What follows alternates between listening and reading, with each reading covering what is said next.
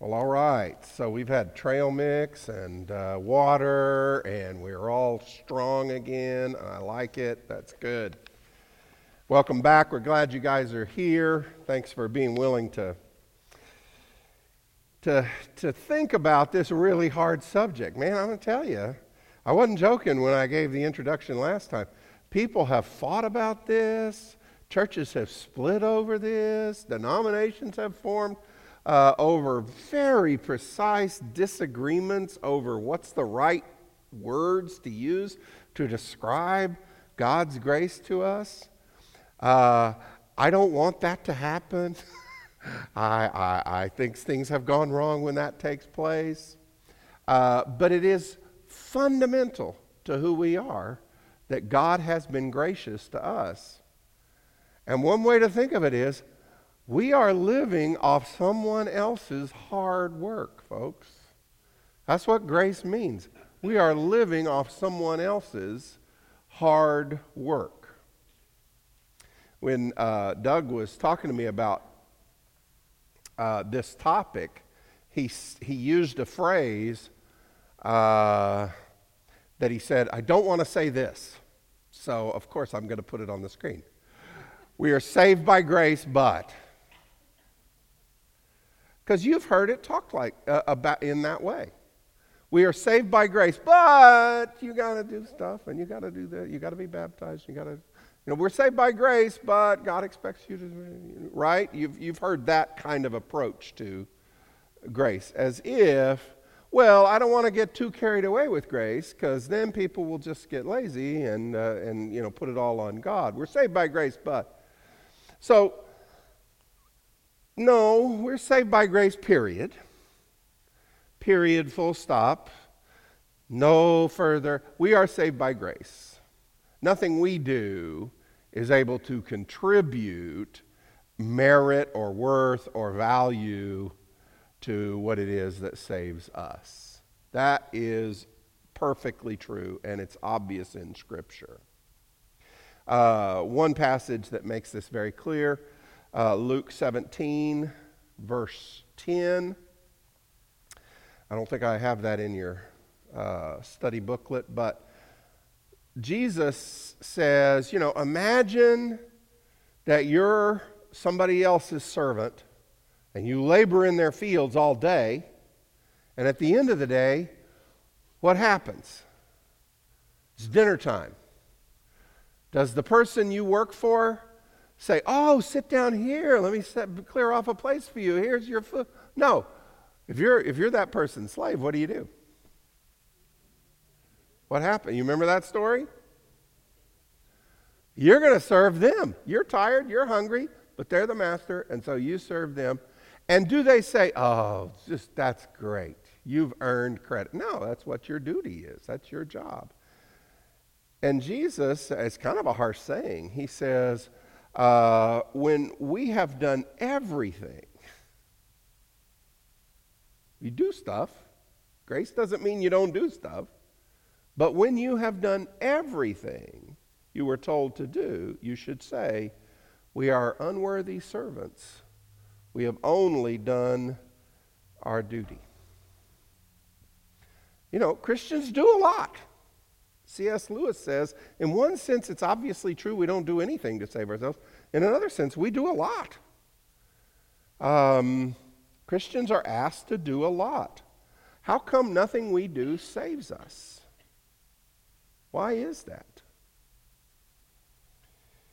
Well, part of that's, I think, pretty logical. We understand why it is that although God asks us to respond to Him, and that's an action on our part, I think. We, we, we, we can accept God's grace and respond to God. Nothing we do brings merit to what God has done to take care of our sins. And this is just an old problem. It's actually mentioned a couple of times in the Old Testament. Some of the psalmists say, What kind of sacrifice can I uh, really ask for from you? If you were to give me, you know, bulls and goats from your stalls. Why would I care? God says. I, I, own all the cattle on every hill in the world. Why, why do you think I'm impressed with your cows? right? And that's kind of the problem. If you're worshiping a small God, small g God, who's kind of just a force of nature like Zeus or Aphrodite or, you know, Apollo or something, that small g God might have needs and you might be able to serve those needs. You might be able to do some favors for him. That's the way the Babylonians viewed the gods. Human beings are made in the Babylonian cosmos. They're made because the gods don't want to work for a living. They live off of the smoke of sacrifices, and human beings, you know, we'll get them to do that work. They'll make, they'll make sacrifices, they'll feed us, and we don't have to labor as hard anymore. That's what humans are for. If you got small g gods in your theology, then that's right. But, but the God we serve is the perfect God, lacks nothing. Plus, everything that's around us is His. He made it all, right? So if I give Him my very best self, well, He gave that to me first. If I say, okay, I promise though, I'm going to do my best for you, I'm going to really try hard. He gave me all the strength I'm using. He gave me all the heart I'm using. He gave me all the brains I'm using to make all that effort, right? He's my God. He is my maker. He is my creator. So many useless arguments assume a relationship to God that we don't have. And this is strange but I really want to assert this strongly if I can, because this took me a long time to get to, and I'm pretty sure it's closer to right than what I used to believe. So that, I'm sharing it with you. If God, a, a lot of useless arguments, and I mean by deep thinkers, but still useless, assume that if I do something, God doesn't do it. On the other hand, if God does something, then I don't do it. You know, if, if, if, if I am involved somehow in any action that contributes in any way to accepting the salvation of God, then it's not God saving me. On the other hand, if it's God who saves me by grace, then I must contribute nothing whatsoever. And that sets up this false dichotomy. What it actually says is God's not really the creator and maker and sustainer of the world. He's kind of in the world with us. And so our actions are in competition with His. You know, I do stuff or He does stuff.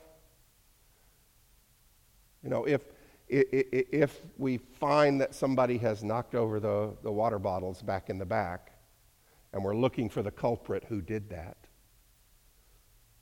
and we, and we think it's Doug, but then we find out later it was Richard the whole time, I don't know where Richard is, so I'm just pointing randomly. Then we know it's not Doug anymore, right? Because creatures, their actions are in competition with each other. One person did it, then the other person is not needed to do it. And we have talked about God like he's like that.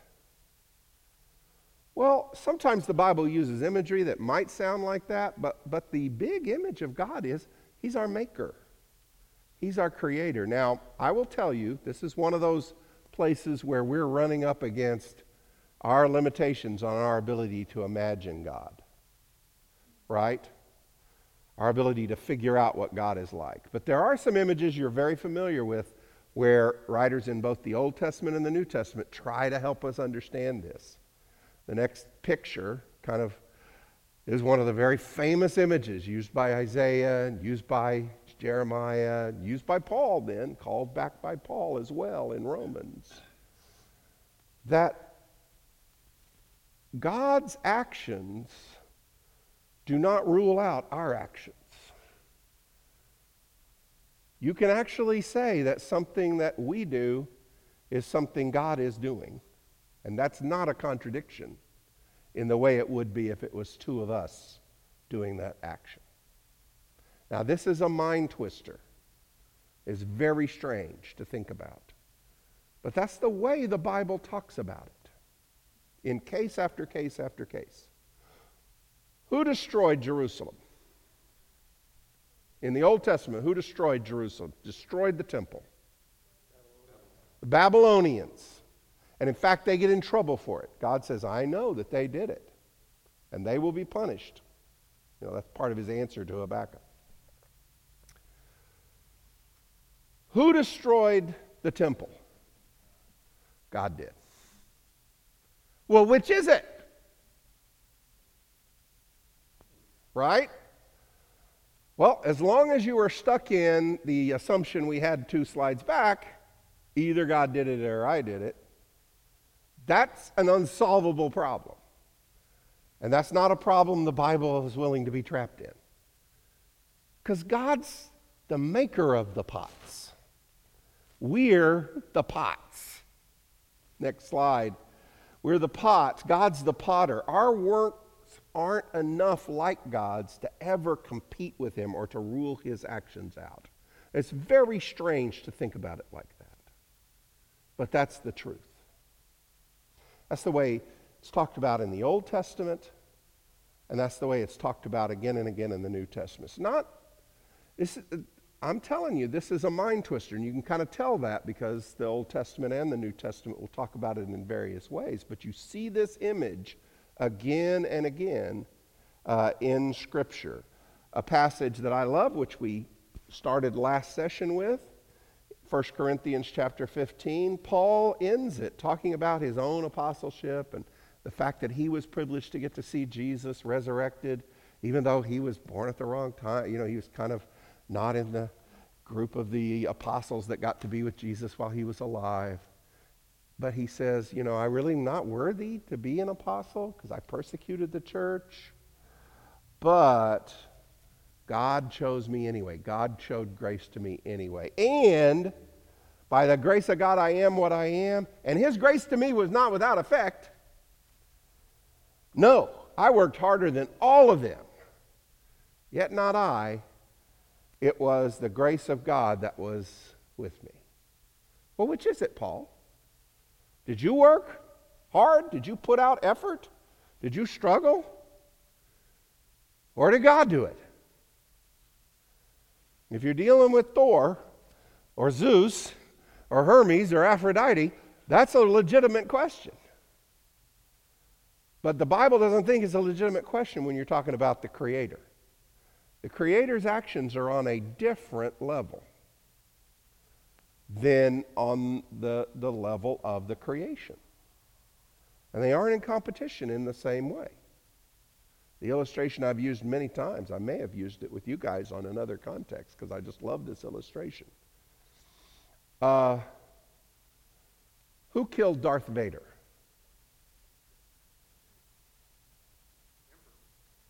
The Emperor killed Darth Vader, right? It was blue lightning. He was trying to get Luke to kill him. Was that what happened? Was that? Give me some help here, people. Yeah, okay. So he's trying to get Luke to kill him, but in this, I mean, I'm sorry if this is a spoiler, but it has been a long time. Yeah, so the Emperor kills Darth Vader. So why are there still people that are mad at George Lucas? for killing off Darth Vader. Why would somebody, you know, as smart as George Lucas kill off his best character ever? As revealed by the fact that in the most recent relaunch, they brought Darth Vader back with a vengeance, you know, and everybody was so excited, right? They got to see Darth Vader in his full evil glory. Um, who killed Darth Vader? Well, George Lucas did in the creator sense, and the emperor did in the creation sense.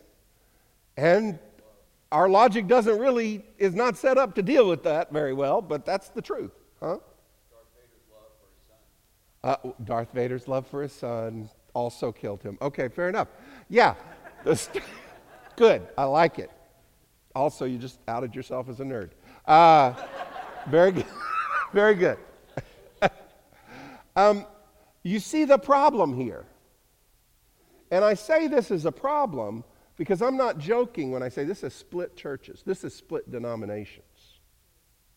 This, uh, this has ripped people apart because you won't say it just the way I want you to say it about what part you do and what part God does, or do you do any part, or does God do all of it, or does you do no, none of it. You know, because you won't say it the way I want you to say it, we can't be in fellowship. I mean, that has split big groups in Christianity. And I think some of those arguments are missing the point.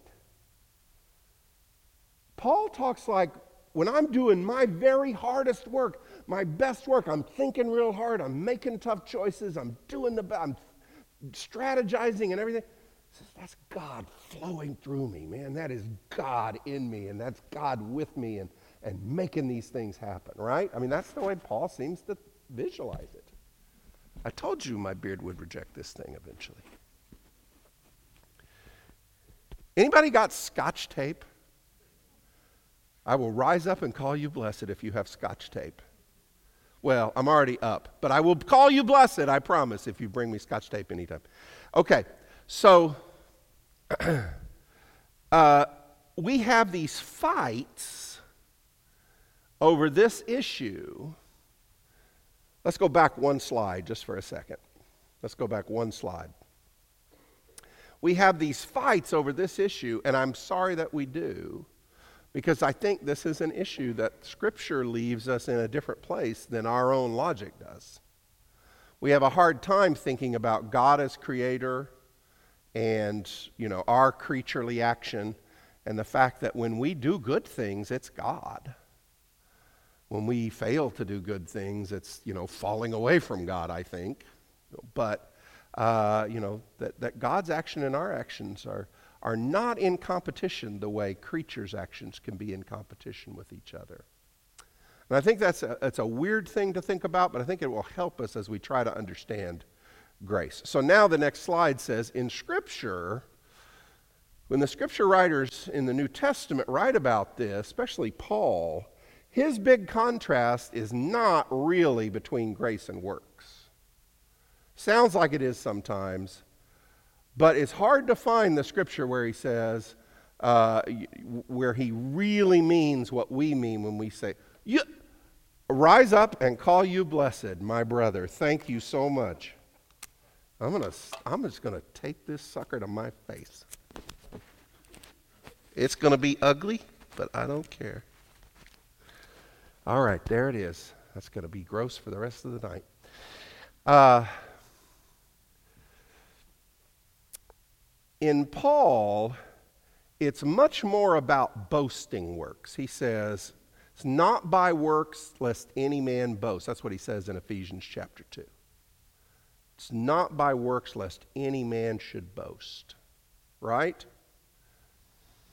And what he's worried about is you boasting. When he in, in Romans chapter 4, this is not in your study sheet, so you'd have to actually look this up, but in Romans chapter 4, he talks about Abraham, and he says it's not by works it was by faith. But the works that he's talking about are works that would allow you to be boastful. In particular, if you look back in the context of chapter 3, it's specifically the works of circumcision and the other aspects of the law. The works that, not coincidentally, the Jewish Christians were specifically being boastful about over the non Jewish Christians.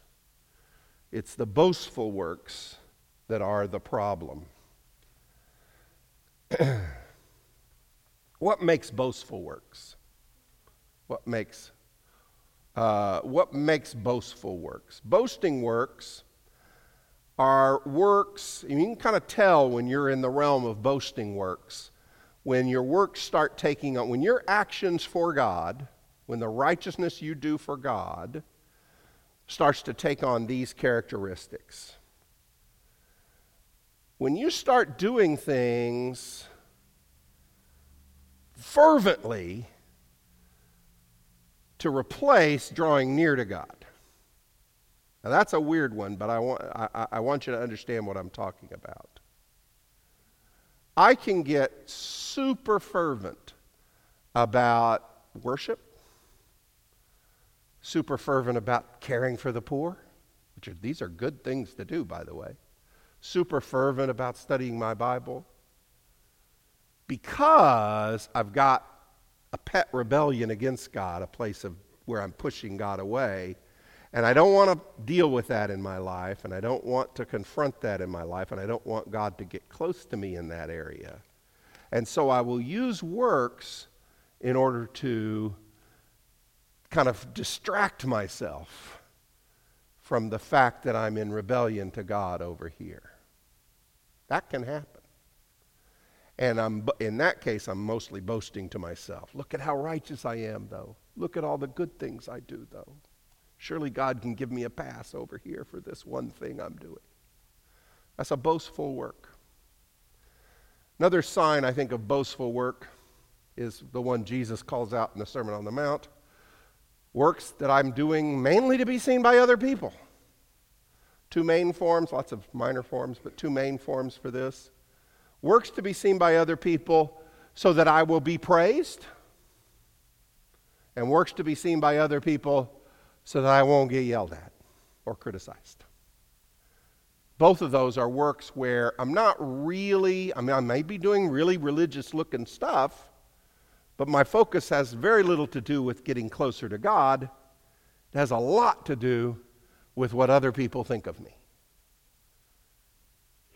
So I'm out here evangelizing, or I'm out here again taking care of the needy, or doing these things, studying my scriptures, praying fervently.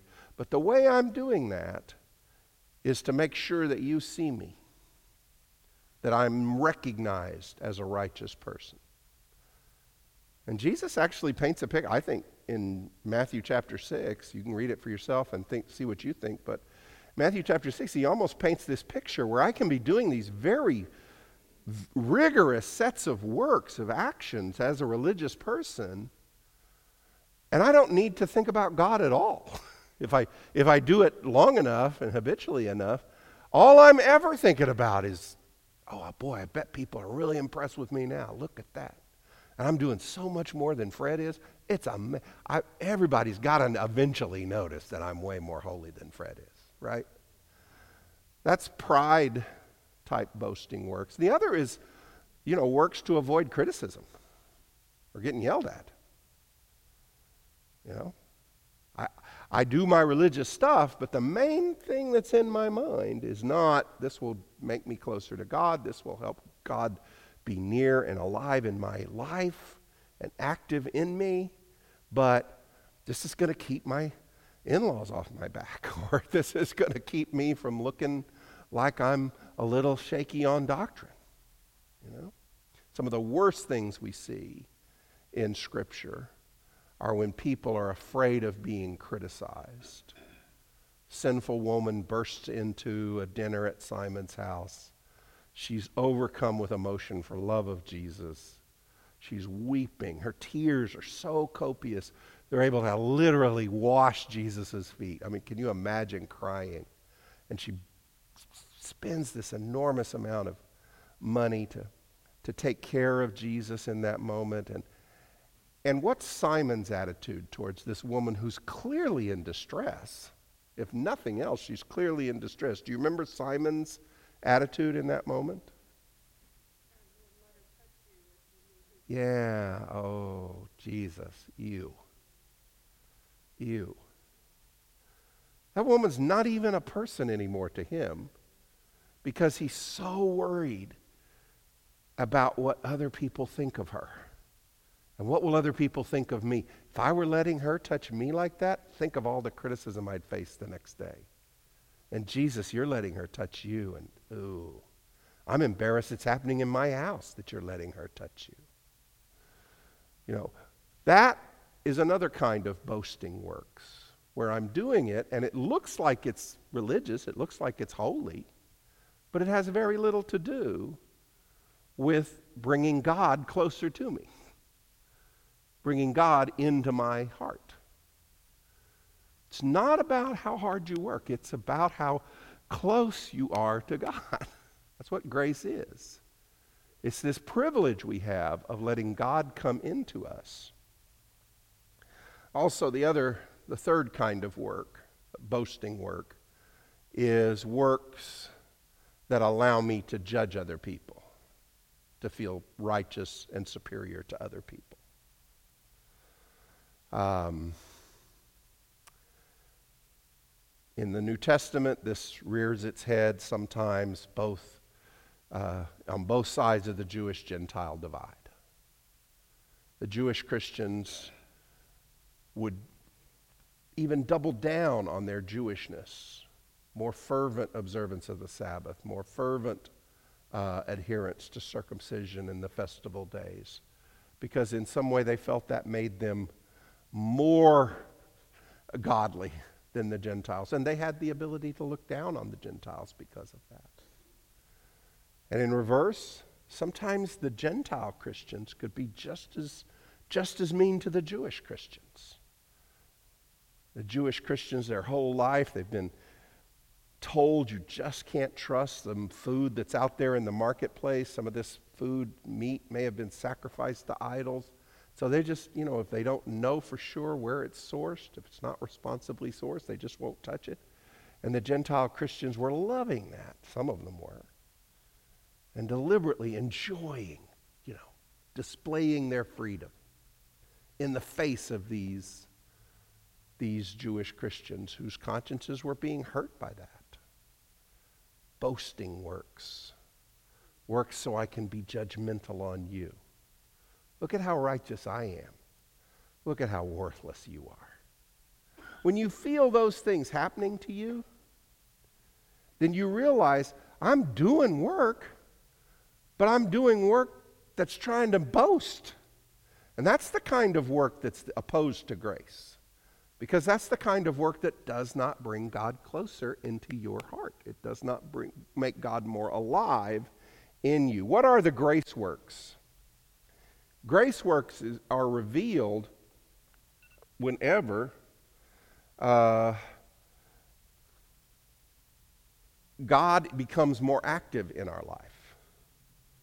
We find grace exploding in us whenever God becomes more active in us. God's, uh, God says, You work as hard as you want to. Work as hard as you can. Paul, labor, that's fine. Your work is not a threat to God's glory. You wouldn't think I would need to say that. But there is a whole strand of theology in which that was a huge issue. That's a huge issue, for instance, in some of the theology of Martin Luther is that if I work too much or if I work in the wrong way, that threatens the, my dependence on the grace of God. Boastful work is a threat to grace. But work itself, laboring for God, doing everything God has commanded me to do, and doing it cheerfully and happily with the Spirit of God coursing through me, that's just glorious. That means God is in me and near me. That's what I was built to be. God's desire in grace is to grow us into our true human glory. You are built to do God's righteousness. You are built to be God's temple, to, to be where God is in this world. To, and, and, and so, yes, that righteousness is, is, is called for and is demanded by God, is expected from you. Not that it adds one whit to your salvation, but it expresses the fact that you now are living as God's temple, as, as the place where God is. Philippians 2 12 through 13 says, Work out your own salvation or with fear and trembling, for it is God who works in you to will and to act in order to fulfill his good purpose. The prize of grace is God alive in us. And the prize of grace is manifested when you feel yourself being activated to do things for God. Now, what does that look like for you? What does that look like for me? What does that look like for someone else? I think it's there's not a one size fits all here. I, I, think we're going to talk about that tomorrow uh, in our Bible class when we talk about how God gives us as His grace to the church. There's different ways in which God's grace manifests itself through each one of us. But God working through you is the sign that grace has happened to you and that grace is continuing to grow in you. God near in your life because you are working. Uh, next slide. Grace works um, tell us that God comes near through grace to help us be capable of more things, not less. I am I'm hoping as Christianity matures, we can once and for all have the funeral for the view that says Christianity is a religion of subtraction. Sometimes that's the way Christianity is preached, and I think I'm seeing some people nod, so I think you know what I'm talking about. Christianity is a religion of subtraction. You take human beings and you tell them stuff they can't do, and you subtract that out of their lives, right? And then that's what you have. And that's the opposite of the way Jesus thinks about it. That's the opposite of the way Paul thinks about it. Christianity is what is setting human beings free to live full human lives as they were intended to. The grace of the more grace you have in your life, the more alive you're going to be. I came so that you could have life, so that you could have it abundantly. I want to make you more, not less. Grace is not about how much you do, it's about how close you are to God. We are living off of somebody else's hard work when we live by grace. That's okay. Because the one we're living off of, whose hard work we're living off of, is the one who is our life. God allowing us to be near Him. More than that, God coming to take up residence in us, to live in our hearts. That is the thing that our life right now is about. Now, this is still a fallen world. This temple is set up in the middle of a world that's in rebellion. You live your life, I live my life as a temple of God. This congregation lives its life as a temple of God with God's presence in it in the middle of a world that still is rebelling against God. One day that rebellion will end. God's glory will cover the earth as the water covers the sea, prophets say. That's going to happen. But in the meantime, you and I have a life to live which calls God deeper and deeper into our hearts. Let's have a prayer. Dear God, thank you so much for your many, many blessings to us. Thank you so much that you love us enough to wash us with the blood of Jesus so that we can welcome the Holy Spirit into our lives. God, help us from this day forward to, to live with your presence in our lives and to invite more of it in each day. God, help us to be your people. Help us to represent you out into the world. Help, you, help us to be a place that when people come to us, healing occurs and righteousness occurs and holiness occurs. God, we pray we can be your temples. These things we pray in the name of Christ. Amen. I got uh, I got one question that Doug gave me that I know about, and there may be another one. No, just, not, just that one. Uh, one question I got uh, over the last one, I'll go ahead and address it now. Um, somebody asked, So are you saying the Holy Spirit is the same as the Shekinah or glory cloud of the Old Testament? Uh, kinda. I am. I, I- you know, the point of the glory cloud, it was a visible manifestation of what? You know, God is here. And when Ezekiel sees it leave, that was a visible vision for him of God is gone. So this is just a building now, right? And so, yes, I, I don't think it's exactly identical because the Shekinah cloud had that particular purpose to serve, the, you know, to represent visually the, the presence of God. But the presence of God is what matters. And the point, what made the temple the temple was the presence of God. What made the tabernacle the tabernacle is the presence of God. And what makes you you as a baptized Christian is the presence of God. And I really do think that's not a figure of speech. I think that's literally true. Th- that God has taken up residence in you. And you don't deserve it. And I don't deserve it either. But God's done it anyway. You know, He didn't ask our advice. I probably would have told him, I don't think that's a good idea. But He put His Holy Spirit in us, and He wants you and I to live like that's true. That's grace, folks. That's grace. Okay, thanks very much.